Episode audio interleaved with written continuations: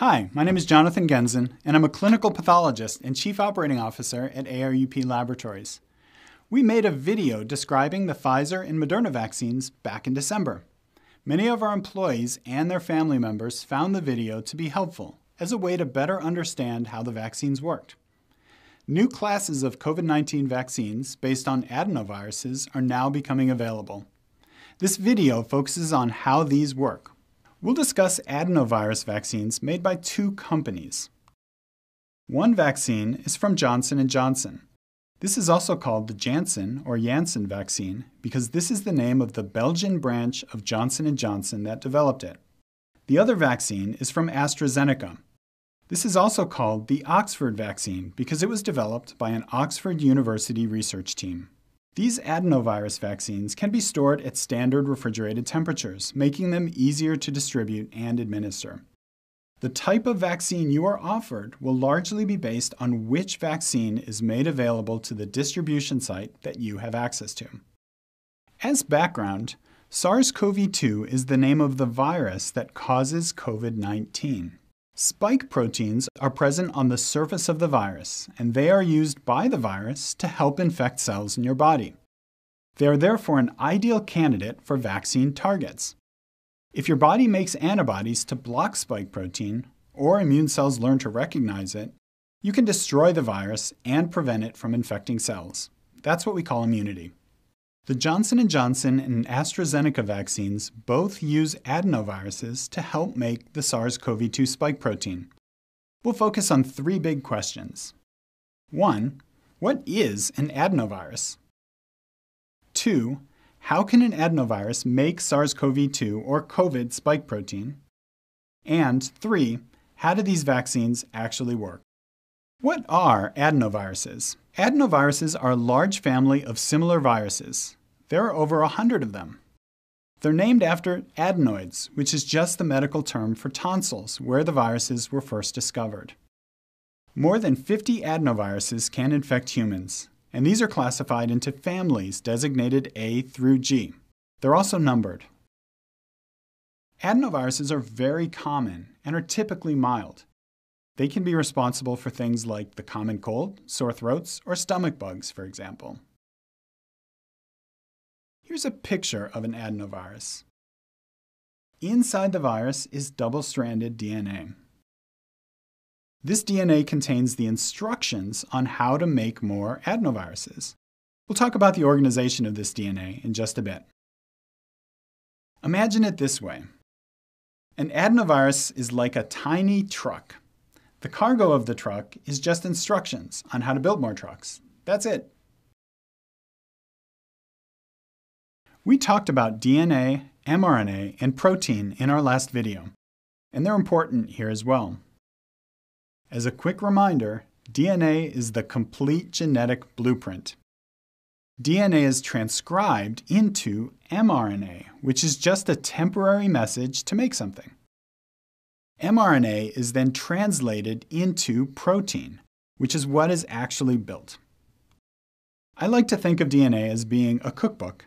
mRNA is more like a recipe you print out right before you go to the kitchen, and protein is like the cake that you actually make. The Pfizer and Moderna vaccines contain mRNA packaged into small lipid particles. Their vaccine active ingredient is mRNA. The Johnson & Johnson and AstraZeneca vaccines start one step earlier. There is DNA for COVID spike protein inserted into the adenovirus. That is then transcribed by your body into mRNA. The end goal is the same, however, to make spike protein. Here's a basic explanation of how it all works, and then we'll go into more detail. These companies took the adenovirus DNA sequence and inserted DNA for the COVID spike protein. If you're like me, you may be wondering how they do this and how they can do this while also preventing typical adenovirus infections.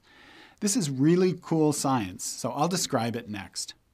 Let's consider the adenovirus genome again. It's a double-stranded DNA virus. Its DNA contains 30 to 40 separate genes that code for different proteins. These are grouped into two categories. Proteins from the early genes are made first. These early genes are named E1, E2, E3, and E4 and are shown here in blue. It's a bit more complicated than this, but these are the common names. As you may have guessed, there are also late genes. These are named L1 to L5. As the name suggests, the proteins from these late genes are made a bit later. Let's focus mostly on E1 at the left because it's really important. E1 can be divided into two genes, E1A and E1B. Together, we'll just call it E1. E1 is required for the virus to replicate or make more of itself. If you delete E1, the adenovirus can't make more of itself. The term for that is called replication incompetent. That's a key point for these vaccines. These adenoviruses can't make more of themselves because the E1 gene has been deleted from the vaccine. With this background in mind, let's think about how they've turned adenoviruses into vaccines against COVID 19. Here again is the location of the normal adenovirus genes. First, as we just talked about, they delete E1 from the virus DNA so that it can't replicate. Second, these companies have also deleted E3. Why do they do that? Turns out you don't need E3 to make the vaccine, and deleting it makes room to add something later.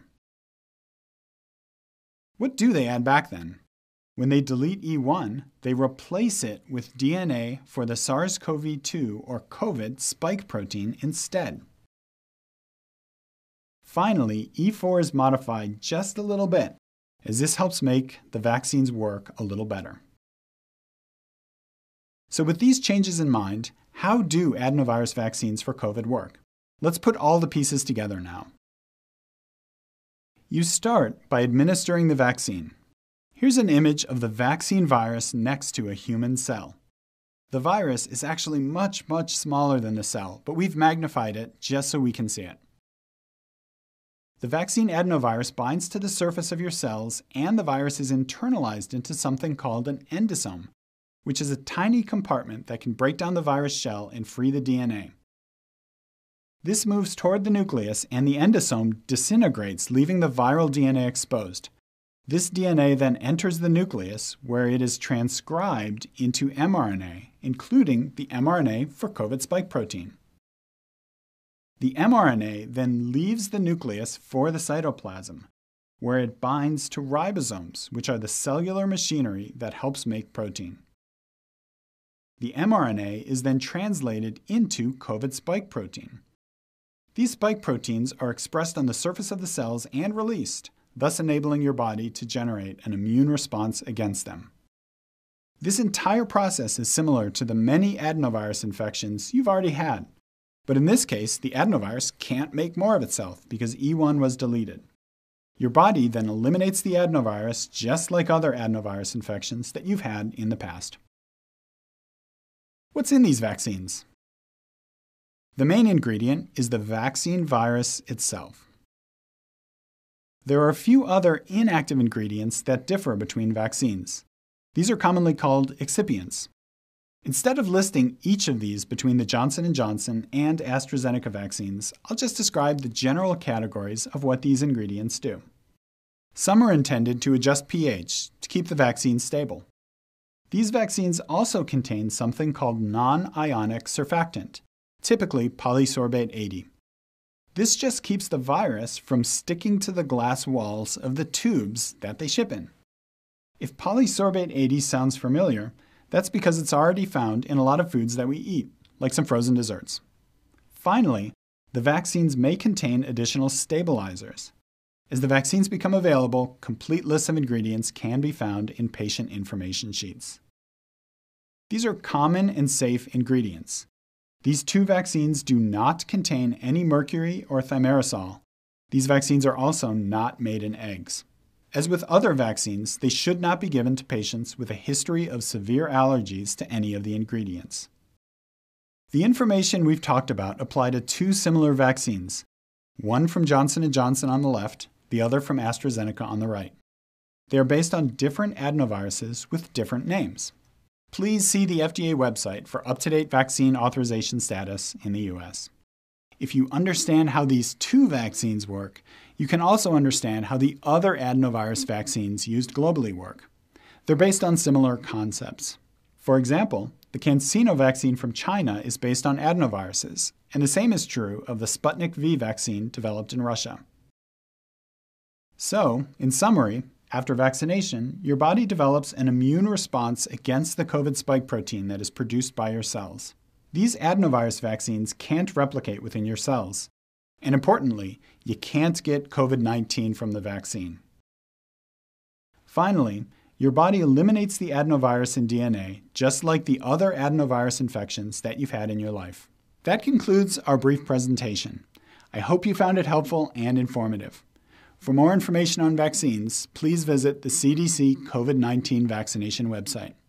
Thanks for watching and be well.